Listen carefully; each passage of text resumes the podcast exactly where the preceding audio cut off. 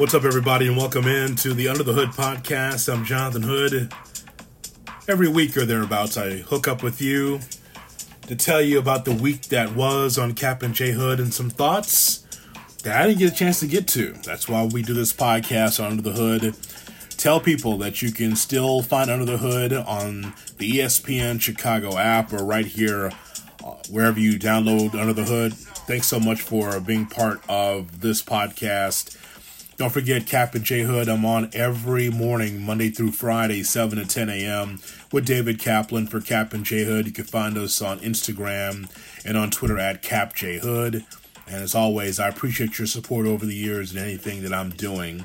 Also, the other podcast I'm doing is Tuesday Wrestling Tuesday. If you're a wrestling fan or know someone that's into the WWE, AEW, and all the other alphabet wrestling companies, that's why you go to Tuesday Wrestling Tuesday. Have you heard about this? Have you seen this? Have you listened to this? Tuesday Wrestling Tuesday. It's on its own separate feed on Spotify and it's on Apple Pods and SoundCloud or wherever you get your podcast. Look for Tuesday Wrestling Tuesday. Forward that to someone for a holiday gift. So, as always, I appreciate you uh, joining me. Uh, within the framework of this conversation, we'll hear from Len Kasper the new radio voice for the White Sox. We'll talk about that in just a moment. So if you missed that conversation, the first time he spoke about him moving from the Cubs to the White Sox was with David Kaplan and I. So you'll hear that conversation in its entirety coming up later in this podcast right here on Under the Hood. All right, let me get to some things here. First and foremost, the Chicago Bears. This weekend on Sunday, they will take on the Detroit Lions. And we know the storylines, right?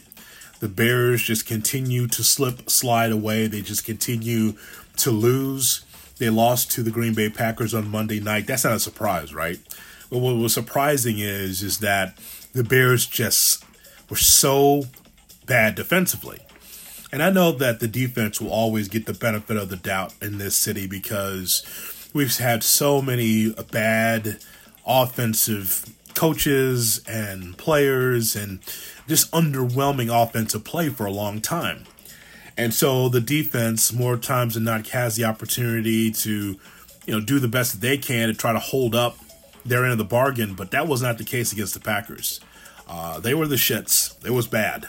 And so on that night, we are seeing the Chicago Bears lose and lose badly to the Green Bay Packers.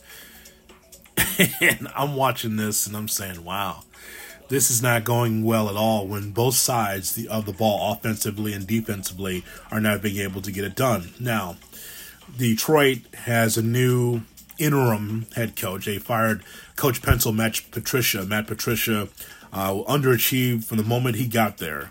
And that's because Matt Patricia didn't know who he was. That guy was like Bill Belichick 2.0 had the pencil behind his ear, even though he never used the pencil. He had a laminated sheet in front of him, which was always weird for me.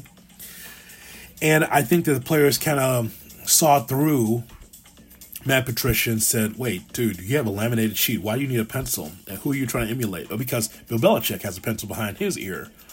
And so it's just one of these things where another uh, young head coach wants to be someone that he's not. And so the players saw through it. And of course, his offense and defensive schemes were not sound enough for the Lions to be even as good as Minnesota or the Bears. So he got fired.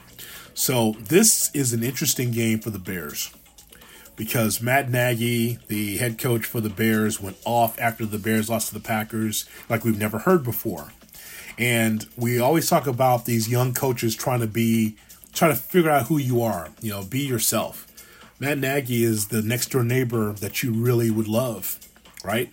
Nice guy, looks you in the eye, always with a smile.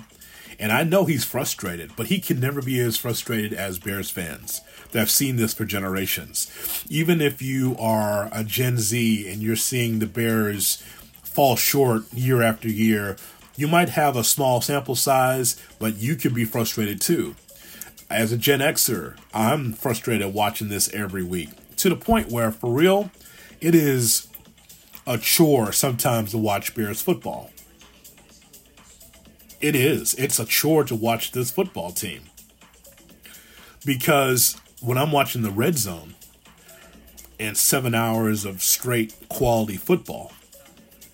And then I see the Bears come out. I had this feeling in my stomach like, oh God, this team is going to be so bad defensively. What's going to happen with this team now? And what I didn't expect is for the Bears' offense and defense to just go completely in the toilet at the same time against Green Bay. But it happened. It happened. It's so easy for Green Bay when they take on the Bears. No resistance whatsoever. So, we'll see what happens on Sunday against the Lions. I think the Bears can beat the Lions, but I will tell you, if the Bears don't beat the Lions on Sunday, it won't matter one way, shape, or form whether the Bears win another game or not. Because to me, after Nagy made that big speech and just kind of ramrodded the, the Bears defense, a unit that's held their end of the bargain for two plus years since Nagy's been here, I, you know, it, it was just completely out of what I would say his character for him to do that. But I know he's frustrated. But this thing is not working because ultimately his job is to be able to get it done offensively, to be able to lead this offense. And whether whether it's Mitch Trubisky or Nick Foles, it won't matter. It doesn't matter because the offensive system is broken. What does it come down to? It comes down to schemes and players and coaches, and none of these things are working all at the same time for the Bears. It just isn't. I've been saying a lot with David Kaplan that it is important for the Chicago Bears to be able to find a president of football operations. It's important for them to find a general manager and a head coach. If you notice, the Chicago Bulls have restructured the way they do things over on the west side. The Chicago Blackhawks did the same thing by restructuring what they had been doing. The White Sox, the Cubs, they were all doing a restructuring of their organization, not just just finding good people, but restructuring their organization. And so the Bears have to do that same thing. If you're Michael, if you are George McCaskey, uh, not Michael, but if you're George McCaskey, you have to be able to look at your organization and say, what can we do differently to have sustained success? It makes no sense for Bears fans to be excited about one year of winning the division, then falling short in the playoffs, and then just falling completely off the map. Good teams in the NFL find a way to have sustained success, whether they win the Super Bowl or not. You just want to be a winning franchise in which the arrow is pointing up. And you don't see that with this Bears team. Michael Lombardi, does a great podcast uh, with Adnan Virk called the GM Shuffle with Lombardi and Virk, and they do a great job twice a week breaking down some of the storylines around the National Football League. Um, he said something uh, that I thought was a salient point regarding why teams continue to go outside the organization to find their next head coach. This is something that's symptomatic with the NFL, where these rich owners do not have any football sense, that don't have the sensibilities to be able to look within the organization and ask people within the organization, okay, who is the next head coach or the next GM, or how should we uh, go about looking for our next head coach or GM? Uh, this is something where the McCaskey family have to come together and say, you know, Virginia McCaskey is 98 years old, and she's not getting any younger. Uh, none of us is getting any younger, right? The well, I think if you're Virginia McCaskey, even at your in the autumn of your life, you do want to see a winner, right? You want to be able to see a Super Bowl champion. And not to say it's going to happen tomorrow, but the point is though is that the Bears have done always the same old, same old, the same way. And so that has to change. Some thoughts from Mike Lombardi, who was a front office executive for many teams across the National Football League, on why teams continue to do this the, the problem with the National Football League is this is the the people that run these teams have to rely on other people's information to make decisions. And because of that, they are subject to what the agenda is of the person they're on the telephone with. And this is why Al Davis was so brilliant because Al Davis understood people had agendas and people were lying to him and telling him somebody was good. And so he wanted to make his own decisions. And when you look fundamentally at the best teams in the National Football League, they divorce themselves from the league office. They don't listen to outside counsel. They make decisions based on their own gut feelings, based on what they see. Detroit goes ahead and hires a search firm. I'm sure Jacksonville will hire Jed Hughes in a search firm. I mean, this Jed Hughes search firm has got to be the the biggest. It's it's got to be one. It, it, it should have a 30 for 30 itself. Jed was a really bad football coach a really bad football coach who got fired. He, Jed Hughes was with us in Cleveland for one year, and it and it really was bad, right? It was bad. He hates me uh, forever, which I don't really have a problem. He hates Belichick forever, which I'm sure Bill doesn't have a problem. But the reality of it is, is is he was in Cleveland, and the the Steeler organization made it told Chuck Noll, you had to make a decision between Tony Dungy or they wanted to keep Dungy, and they and this guy wanted to keep Jed Hughes. And finally, the Steelers organization, being who they are, got rid of got rid of. They ended up getting rid of both of them. Dungy went on to Minnesota, but the reality was, uh, you know, Jed, they got rid of Jed. They wanted Jed Hughes out of that building, and now Jed is advising co- advising these teams on who should be a good coach. Like seriously, like he's advising people on who to be a good coach. You know, it's it just goes back to the Walsh line. Goes right back to the Walsh line. Bunch of ex coaches now, a bunch of ex bad coaches now telling good coaches what to do. And that's what it is. And Jacksonville won't ever win. They can hire whoever they want. They can have a thousand assets. They're never going to win because the reality of it is, is they don't structurally are not set up to win. And that's got to be for the Bears, right? He uses Jacksonville as example as David Caldwell, their longtime GM, who was horrible, uh, was let go this week. And so the same thing relates to the Bears. That's why I talked to Mike Tannenbaum from ESPN. You see him on ESPN on NFL Live or Keyshawn, J. Will, or Zubin, and he's on those shows giving his expertise from his time as a general manager. So once I heard Lombardi and Virk talk about this in the GM Shuffle, I asked this question to Mike Tannenbaum about the same thing regarding the Bears. Mike, I want to ask you if you're ever to go back into the front office for a team, is there still a value in 2024 consultants like Ernie Accorsi and others that do this for a living? Like you've known football for a long time. Do you need a consultant today to be able to decide your general manager or head coach? What's the value of that? Yeah, I think that's all contextual. I think there's a role for the, the search firms or a consultant to maybe validate what you're doing. But you know, candidly, like when you're running a team, like the first order of business is to know. You know, it's the old, hey, someone could get hit by a bus. It could be your video director. It could be your trainer. It could be your head coach. Um, your job is to know the, the next up and coming guys, and um, that's really, really important. Who's developing players? So, yeah, th- those other people, and other resources, there's a time and place. And, you know, I've been very fortunate to have a very tight inner circle and have some incredible mentors that have been able to, you know, look at things for me. Or again, it's a lonely position to have, and you, you need people that you know and trust that can help. But um, I think sometimes what you see is these search firms get way too involved, and they don't really know. They come in, they're like hired guns. And, then, and more fundamentally than anything else, guys, and this is what bothers a lot of people in the industry, they have no accountability. They come in, they get their fee, they walk out the door, good or bad and, uh, you know, when you're running a team, you're all in. It affects your life, your kids' lives, and countless other families. And that's what you want. You want everybody in the same boat, and we're going to sink or swim together. So, Mike Tannenbaum, who was a GM the National Football League for several franchises on Kap and J Hood, I thought that that was one of our better interviews we did this week because it just kind of tells you if you're the McCaskey family, it can't be Ted Phillips, the president of the team, choosing the next head coach or GM once Nagy and Ryan Pace are let go. And whether it happens tomorrow, whether it happens at the end of the year, whether it happens next year, you got to think about turning the page because the team is not going in the right direction, especially offensively in an offensive league. And so that's that's what I look at. I, I when I heard those two sound bites back to back from uh, the GM Shuffle. I said I got to talk to Mike Tannenbaum about this, and you know he pretty much said like these guys are hired guns. You hire a search firm, and they find their friend, and they put them in that position to succeed. You know, just getting Gil Brandt and all these guys. They're saying, you know, who's a good coach? Adam Gase. Well, how's that working out with the Jets? Right. So McCaskey's got to figure out how to surround himself with good football people. And this is not to disparage Ted Phillips, but Ted Phillips is not a football guy. He's a financial guy. And I would want Ted Phillips to try to find a new stadium for the Bears.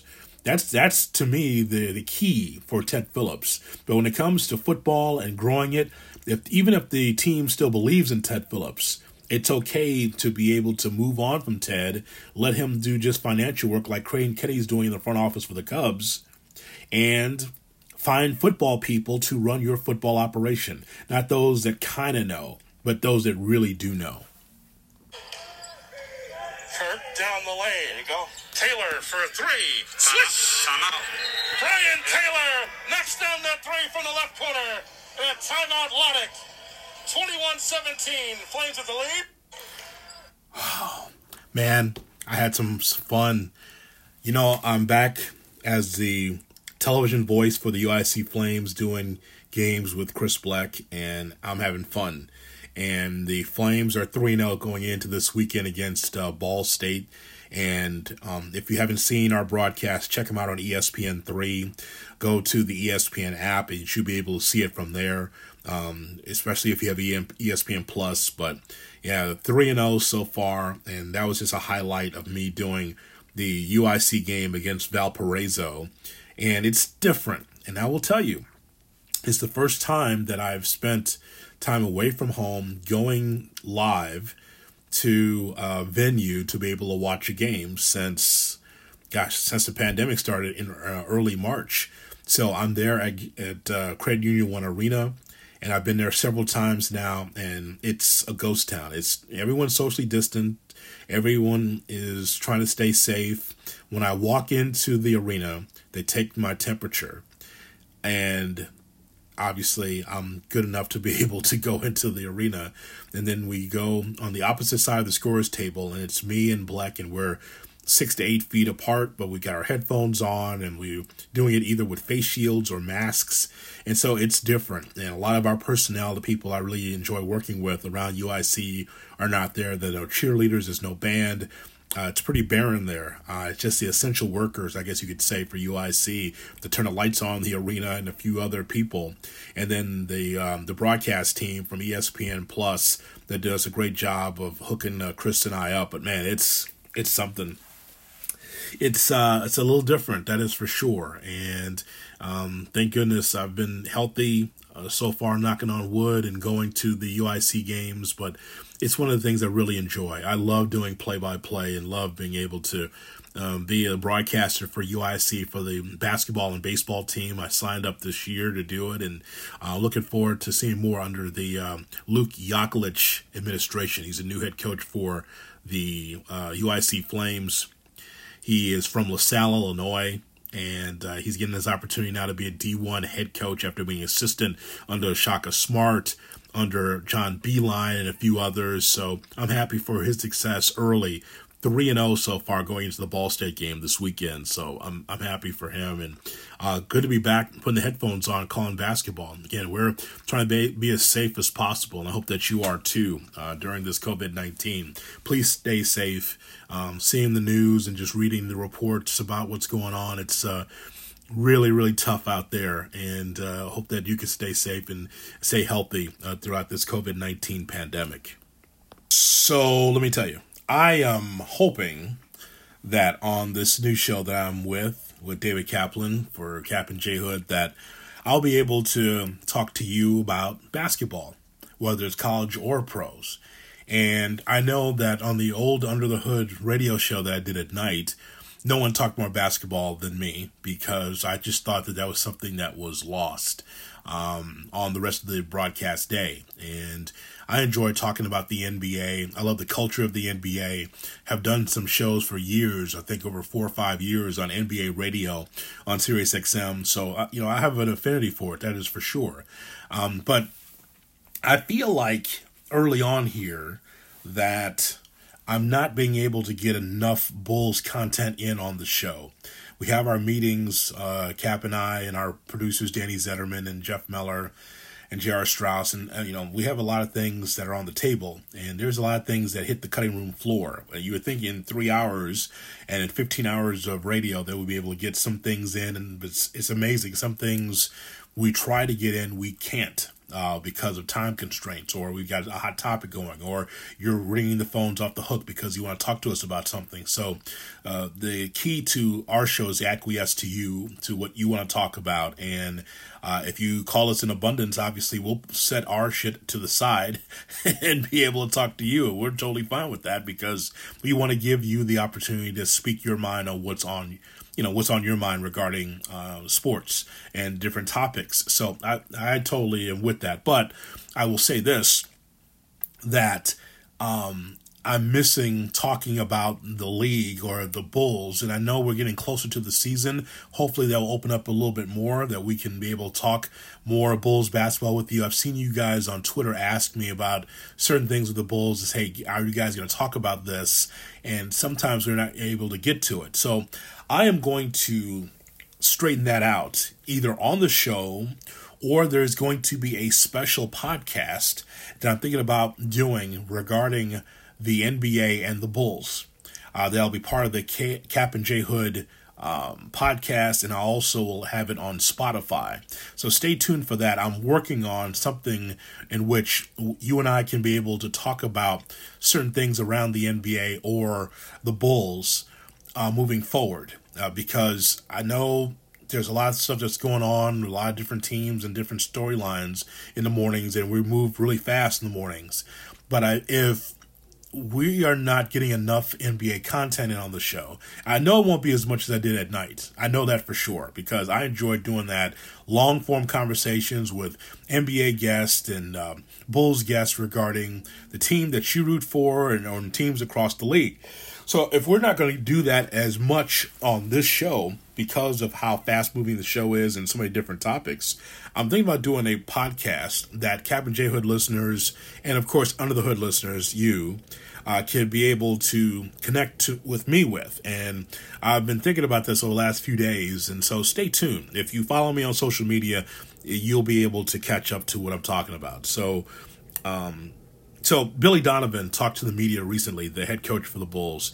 He's very well thought out, and he's got a lot of ideas about this upcoming Bulls season. Some thoughts from Billy Donovan. Then we'll get to the schedule because it just came out. Solid.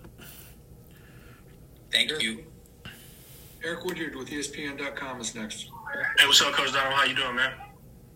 I'm doing great. How are you? Pretty good, pretty good. You, you talked about the challenges of you know this season and what what they bring, obviously with the, the COVID nineteen and everything. But what steps have you taken specifically? Zach LaVine talked about you know including him and you know certain things. You talking to him like taking that approach, but what steps have you taken to make this as normal as possible in like the new the new NBA, I guess that, that we're dealing with right now? Yeah, I mean, I think one of the things I've tried to share with the guys is my experience in Orlando, you know, what that was like and just how different it was, and that we cannot really focus on how different things are. We've got to kind of really be what I would say elastic. We got to maybe roll with the punches. We're going to have to deal with things that are going to be inconvenient. We're going to have to focus on the things that we have control over. Some of these things, in terms of lifestyle and what these guys have been accustomed to, is going to be a little bit different you know, but the biggest thing I've tried to do with Zach or, you know, Thad or Otto and some of the veteran guys is just spend time with them, you know, share my experience in Orlando, talk to them about, you know, the kind of the mentality we need to have coming into this camp, you know, how we progress out and build out to try to create an identity on offense and defense. You know, those things are going to take time with the new coaching staff, them getting acclimated to, to me and our staff and me getting acclimated to them and you know, the one thing that's been good, a lot of these guys came back to market to kind of work out and train and stay in shape, and it certainly gave myself and the rest of our staff time to really start to talk to those guys and spend time with them and get to know them better. All right, good luck this year, coach. Thank you. Yeah. Joe Cowley with the Sun Times is up. Joe, go ahead. Billy, how you doing? I'm doing good, Joe. How are you? Good. Um, hey, not to throw the uh, former coaching staff underneath the bus, but obviously, guys, some of the guys weren't thrilled with the offensive philosophy from last year and kind of expressed that. You have shown that you kind of change your offense to the personnel. What are you thinking about generally for this group as far as what they will flourish in? Um, just like projected starting five of, of how they need to play and how they can be successful. Yeah, I, I, think the one thing, Joe, watching them on film is I, I thought the group really competed and played hard. Um, one of the things that, that I do, I, I try to do, and you know, I've obviously gone into different situations in college, going to Oklahoma City and now to Chicago, is you know, I think the past is the past, and we need to focus on what's in front of us right now. I do think with this group, we have got to be really willing to, we, we've got to run and we've got to really be willing to to move and to cut and to help each other generate shots. I think that's going to be important for this group. You know, I think the starting five for me, you know, just it being so early it would be hard to say what that would look like at this point in time. But I do think from an identity standpoint, you know, what kind of shots can we create? You know, how good of a shots can we create? You know, I think, you know, Zach is such a dynamic player offensively, but, you know, we can't always rely on him being so dynamic. We got to rely on each other, you know, so how – can we build out a system offensively where you know we're not only playing to guys' strengths, but we're creating a situation where maybe you know uh, the sum is greater than the parts, so to speak, where we're all helping each other. And I do think a lot of that now is we're going to have to move and cut and, and work to generate good shots. And I think that starts, you know, on the rebound, being able to get out and run in transition. And I think it's really starts in the half court. You know, we're going to have to really put forth a great effort. Now, I do think one of the challenges for us because of the season starting, you know, how can we balance, you know, as a coaching staff, as a medical staff, how do we balance that that that fine line of getting in great shape, but also understand these guys need a ramp up time a little bit to get in shape, and um, you know, I think we've got to figure that out going forward but I do think that we've got to be a team that's really willing to cut and move for each other. Ah, good basketball content right there for Billy Donovan. This will be the toughest job that Billy Donovan's had in the NBA because it's a young group and uh, it's a group that I think is going to be good in the next few years. Uh, I don't know about this upcoming season because this season it's so could be so upside down. There's already a, uh, several stories I've read about COVID 19 and the number of teams going through COVID 19. You know it's going to be a problem. The NBA and the NBA Players Association jointly announced the positive test. Out of 546 players tested between November 24th and the 30th, the league is 8.8% positive. Uh, it's lower than the national average of 10.2 over the same time frame. The NBA will test every player daily throughout the season, so it's something that every sport's got to deal with, and hopefully, we will have a season.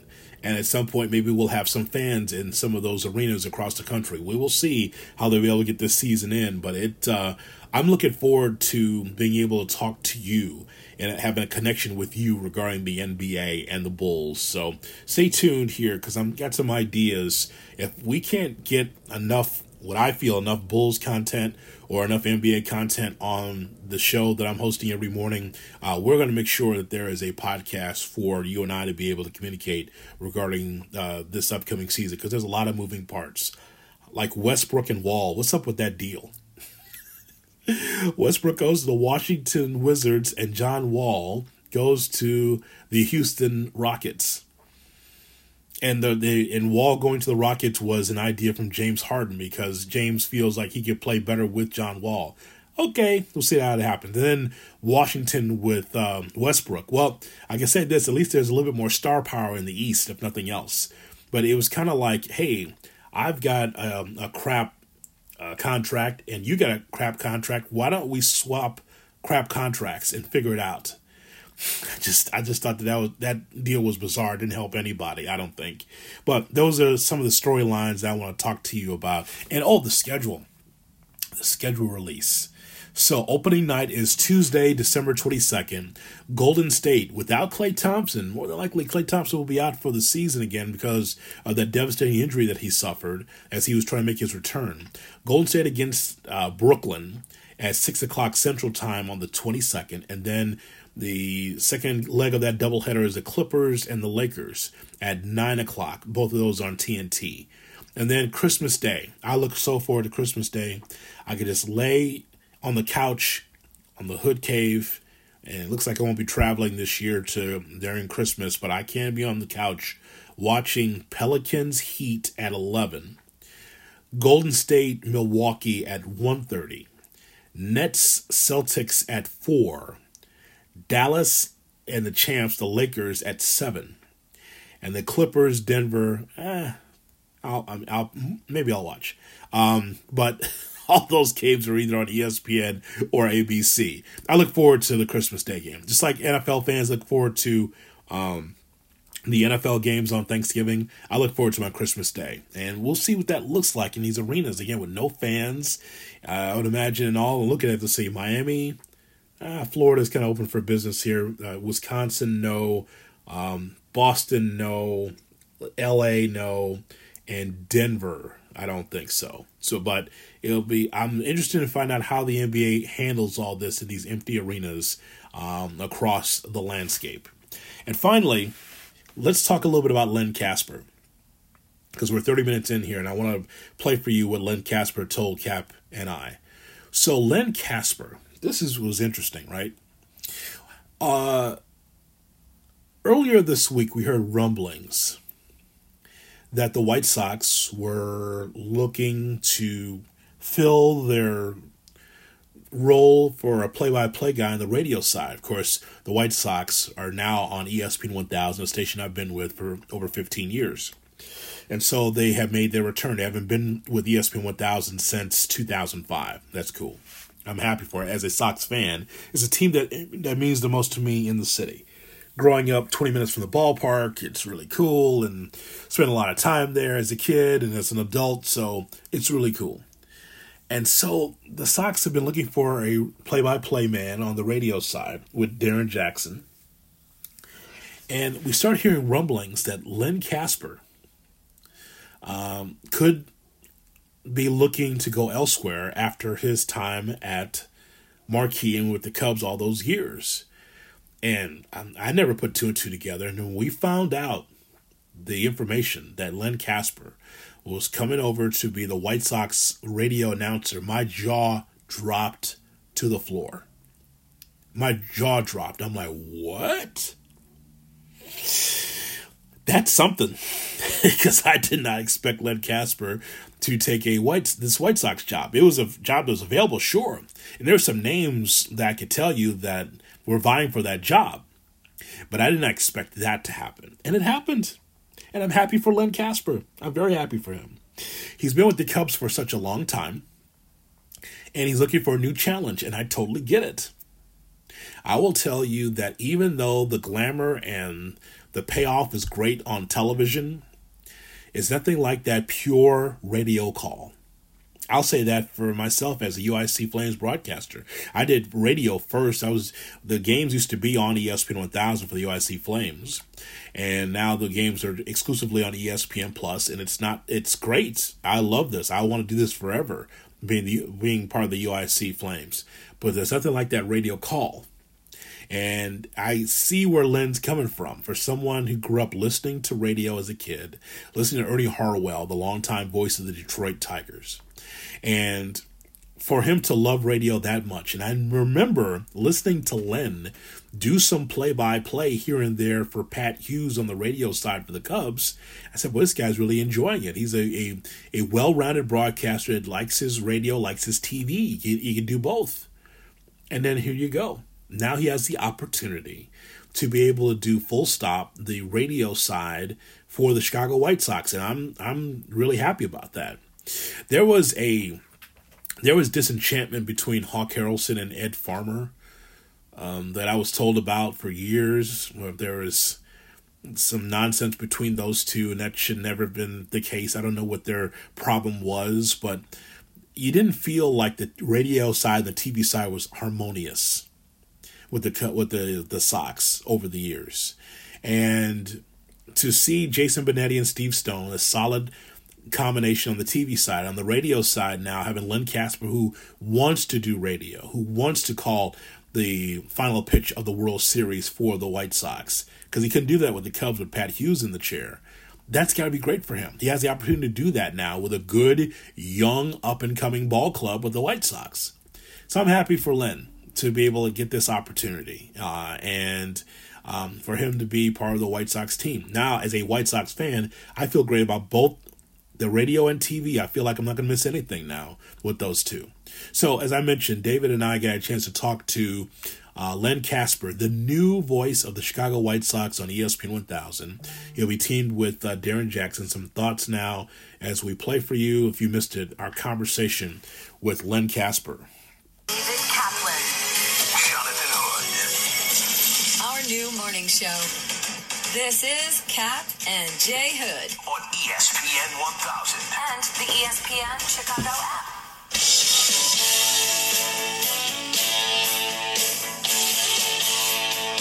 Strop wants to kind of get this ball down, get the slider or the sinker down enough. Jimenez not super fast, so get that double play out of it. In the air to left, it's very well hit. Eloy Jimenez with a two-run homer. And the White Sox lead three to one.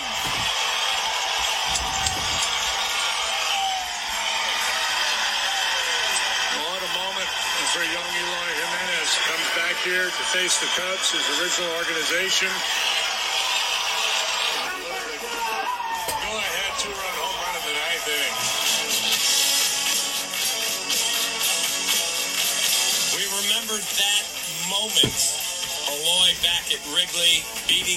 I believe off Pedro Strop if my memory is correct.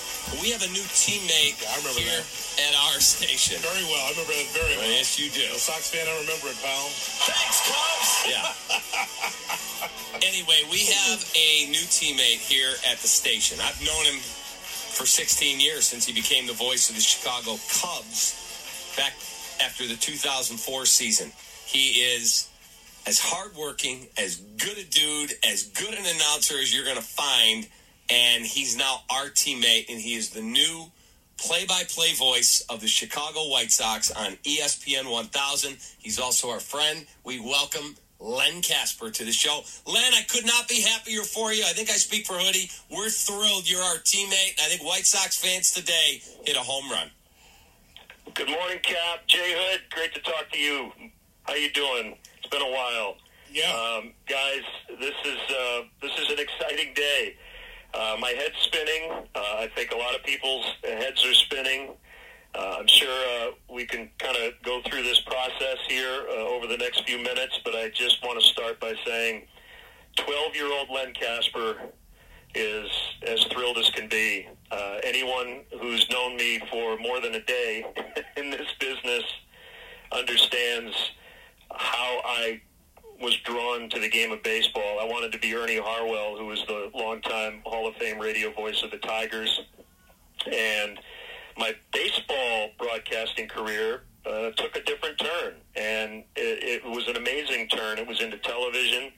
Uh, I was often asked if the Cubs job was my dream job. I said no, it was well beyond my dreams, and that is true and will be true until the day I die. Um, I've banked 16 amazing seasons with them, and uh, at my age, and I think anyone out there who uh, is uh, around 50 or so can understand this. Uh, you think about uh, your legacy. You think about things that you'd like to do uh, before you retire or before the end of your life. And this was something that I had been thinking about for a long time. So, uh, uh, you know, I know a lot of people out there might wonder why I would uh, make a move like this. And uh, as I said, we, we can we can go through some of the the, the process. Uh, I just want to say a couple of things, and I don't want to make this a an Oscar speech, but uh, I want to thank uh, the chairman, Jerry Reinsdorf, and, and Brooks Boyer in particular for i- immediately embracing this idea. Uh, and I especially, you know, typically when you when you take a job like this, you, you thank the people who are bringing you in, and that is paramount. Uh, but because of the unique nature of this move, uh, from one big league team to another cross town, uh, I want to give a very special thanks to, to two uh, hugely important people in my life, personally and professionally. Uh, and, and those guys are Crane Kenny and, and Mike McCarthy. What made this decision more difficult was my relationship with those two guys. And the start of the Marquee Network in particular uh, was so exciting. Uh, through a pandemic, to try to start a TV network, you have no idea of the behind the scenes challenges that were overcome to get Cubs baseball on the air this year. The timing of this was simply there was an opportunity available that I had long thought about. And if you had followed my career at all, guys, mm-hmm. there were hints along the way. I did a daily pregame interview. I used to do it with uh, the pitching coach uh, when it was Chris Bosio and then Jim Hickey. Uh, last couple of years, I've interviewed various baseball people uh, and working with Zach Zaidman. And I did the fifth inning of play-by-play in the postseason. And I was on the field after the Cubs won the World Series in 2016, interviewing all the players. So if, if, if, there's anybody out there who had no idea that, that radio was embedded in my soul, uh, just consider that those were things that meant a lot to me, whether it meant nothing to anybody else. So that's why this is happening, and uh, I just the outpouring of support is amazing. I feel like I've attended my own fu- funeral over the last 24 hours. Uh, I understand some people are going to be upset, uh, and, and I also understand that. I, I don't take that lightly, but uh, let's make it very clear if there's any anger or frustration on Cubs fans' parts, it should be directed solely at me because uh, I'm the one who spearheaded this this crazy idea in the first place. well, well, Len, um, when I first heard about this, I turned to Kap. I said, "Do you understand the history of what's happening here? You think about Harry Caray and Jack Brickhouse and Steve Stone and Bob Elson. Those broadcasters both did the Cubs and the White Sox, and now you're part of that history. Does that resonate with you at all?" You know, Jay, it, it, it does resonate, but it has nothing to do with this decision. Um, you know, I, uh, I I love the fact that it's a two-team town. That that always intrigued me, and you've got a charter member of the National League, which you know every year when we started, I would say it's the 134th National League season of Chicago Cubs baseball, and I'll do that uh, with the White Sox, uh, going back to the early days of the American League. The rich history here is unmatched. And to be able to experience uh, uh, those things on both sides of town was incredibly alluring. Um, but it wasn't as if I thought, well, I've got to do the reverse Harry, or I have to make sure I match, uh, you know, what Jack Brickhouse did, or uh, you know, I know Stony has has worked uh, and played for both teams. Uh, DJ played for both teams. Uh, so so yeah, it's a, it's a really fascinating connection. And and let me also say that this was a frictionless week. Uh, the amount of cooperation between Crane uh, and Mr. Reinsdorf and Brooks Boyer and Mike McCarthy and Tom Ricketts. Uh, it, it really was something to behold. There, there was no animosity. This was all done for the right reasons. Um, the Cubs did everything they could to keep me, uh, but at the end of the day, my, my gut said that this is something I want to try and do, and uh, here we go. Len Kasper with us. He is the brand new play-by-play voice here on ESPN 1000 for the Chicago White Sox. They're in the release that the White Sox sent to us. It says, in addition to his radio duties, Kasper will serve as a member of the television announcing team for approximately 20 to 25 games on NBC Sports Chicago, depending upon schedules during the season. And Kasper and television play-by-play man Jason Benetti plan to collaborate in creating several multimedia projects throughout the year, connecting White Sox baseball with fans in new ways. Can you shed more light on what that means? Because obviously we're huge fans of you, also huge fans of Benetti. That guy's awesome. I just want to ride his coattails. Uh, I got to be honest. Um, I talked to Jason last night, and he dug up an email from like 2010 that he had sent me uh, regarding his work when he was doing, I think, AAA games. And I was just absolutely blown away at uh, his insight, his wit, his voice, uh, he's one of the wisest human beings uh, I've ever met. I can't believe he's 36. Uh, he, he, he, he's, he's an old soul in a young man's body, and uh, I, I'm so looking forward to, to hanging with him. Uh, I, I, I had a long chat with DJ last night. Uh, what a great guy. We've been friends for a long time, and I can't wait uh, to work with him. Uh, I told him the over under on calling you JD is about 12 in the first month of working together. but, uh, yeah, no, Jason and I are going to have some fun. You know, I think there might be a podcast in our future. Um, and guys, I, I'm going to get to do a handful of games with Stony, which I'm really excited about. Uh, you know, I've, I've long been a huge fan of his work. And remember, when I applied for the Cubs job uh, going into 2005, it would have been November of 04. I thought I was going to be if I got hired working with Stony, uh, it didn't work out that way, and I ended up with, with Bob Brenly and then and then Jim Deshaies, two two of the greats. Um, but it, it, it'll be fun to do a, a handful of games with Stony too. Len, uh, we were talking, uh, Kap and I, about the difference of, in television and radio. And I still Yeah. love being able to do radio play by play. I do it on the television, but it's not me painting the picture on television like I do on radio. Can you tell us about the memories you had as a kid listening to radio and why that's so big for you? Well, two friends uh, said interesting things to me over the past 24 hours. One sent me a note. Um, uh, it was a quote, I believe, that said, "Baseball is the only sport you can see on the radio," uh, which is true. Uh, and then the other one was, uh, as as as great as as it is watching baseball on television, the the radio play-by-play announcer is the voice of summer, and that's exactly right when you're watching TV, you're generally in an air-conditioned uh, living room. But when you're out in the sunshine or in your car or doing what you do uh, when the weather's nice, the companion you have is is baseball on the radio, and that's how I grew up. I think uh, all of us did. Uh, that is incredibly enticing. Um, you you everything the, the listener sees comes through their ears, you know, and and and to be able to to try to paint that picture is something I I, I take as a challenge. I, I haven't done it a ton. I think I would be good at it. Baseball play-by-play on the radio versus TV is singles versus doubles in tennis. Anyone who plays tennis at any level gets that concept. It's the same game, but the strategies are completely different. And uh, you know that that's an opportunity and a challenge that I, I want to tackle at, at, at my lot in life, so to speak. Len, I said to Jonathan earlier that as a young baseball fan, it was always my favorite sport.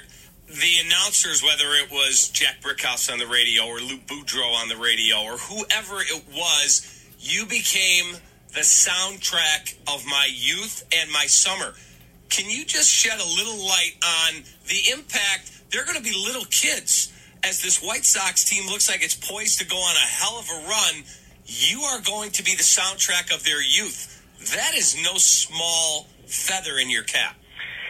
I, can't wrap my arms around that one, Kap. But every once in a while, I get a, a tweet or uh, a note, or I run into somebody, uh, and, and he or she says, "You know, I, I grew up listening to you," which of course immediately makes me feel old. But uh, the, the main takeaway is it, it, it hits home just how important baseball is uh, on an everyday basis. It's unlike any other sport in that regard. You know, it's it's a daily soap opera.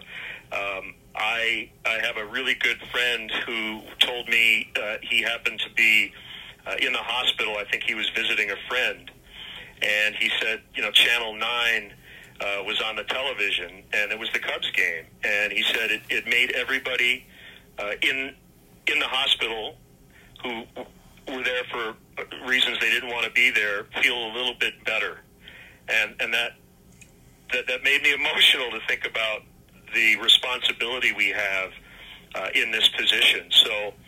Uh, yeah, it, it, is really important. I don't take it uh, lightly, Kap. Um, I, I also think that you understand this, and you guys are a part of the, people's daily lives. When you're doing your job, you, you, can't think about the big picture all the time. You just you got to do the best job you can, and you hope at the end of the day uh, that that it has that impact. And whenever anybody tells me that, uh, it, it means the world. Uh, so how are you on the guitar uh, on Steam? Na na na na. Are you? Wait, I'm gonna have to learn that one for sure. Um, you know, it strikes me as probably the kind of song I could could figure out at some point. uh, so what do you think of the ball club this year?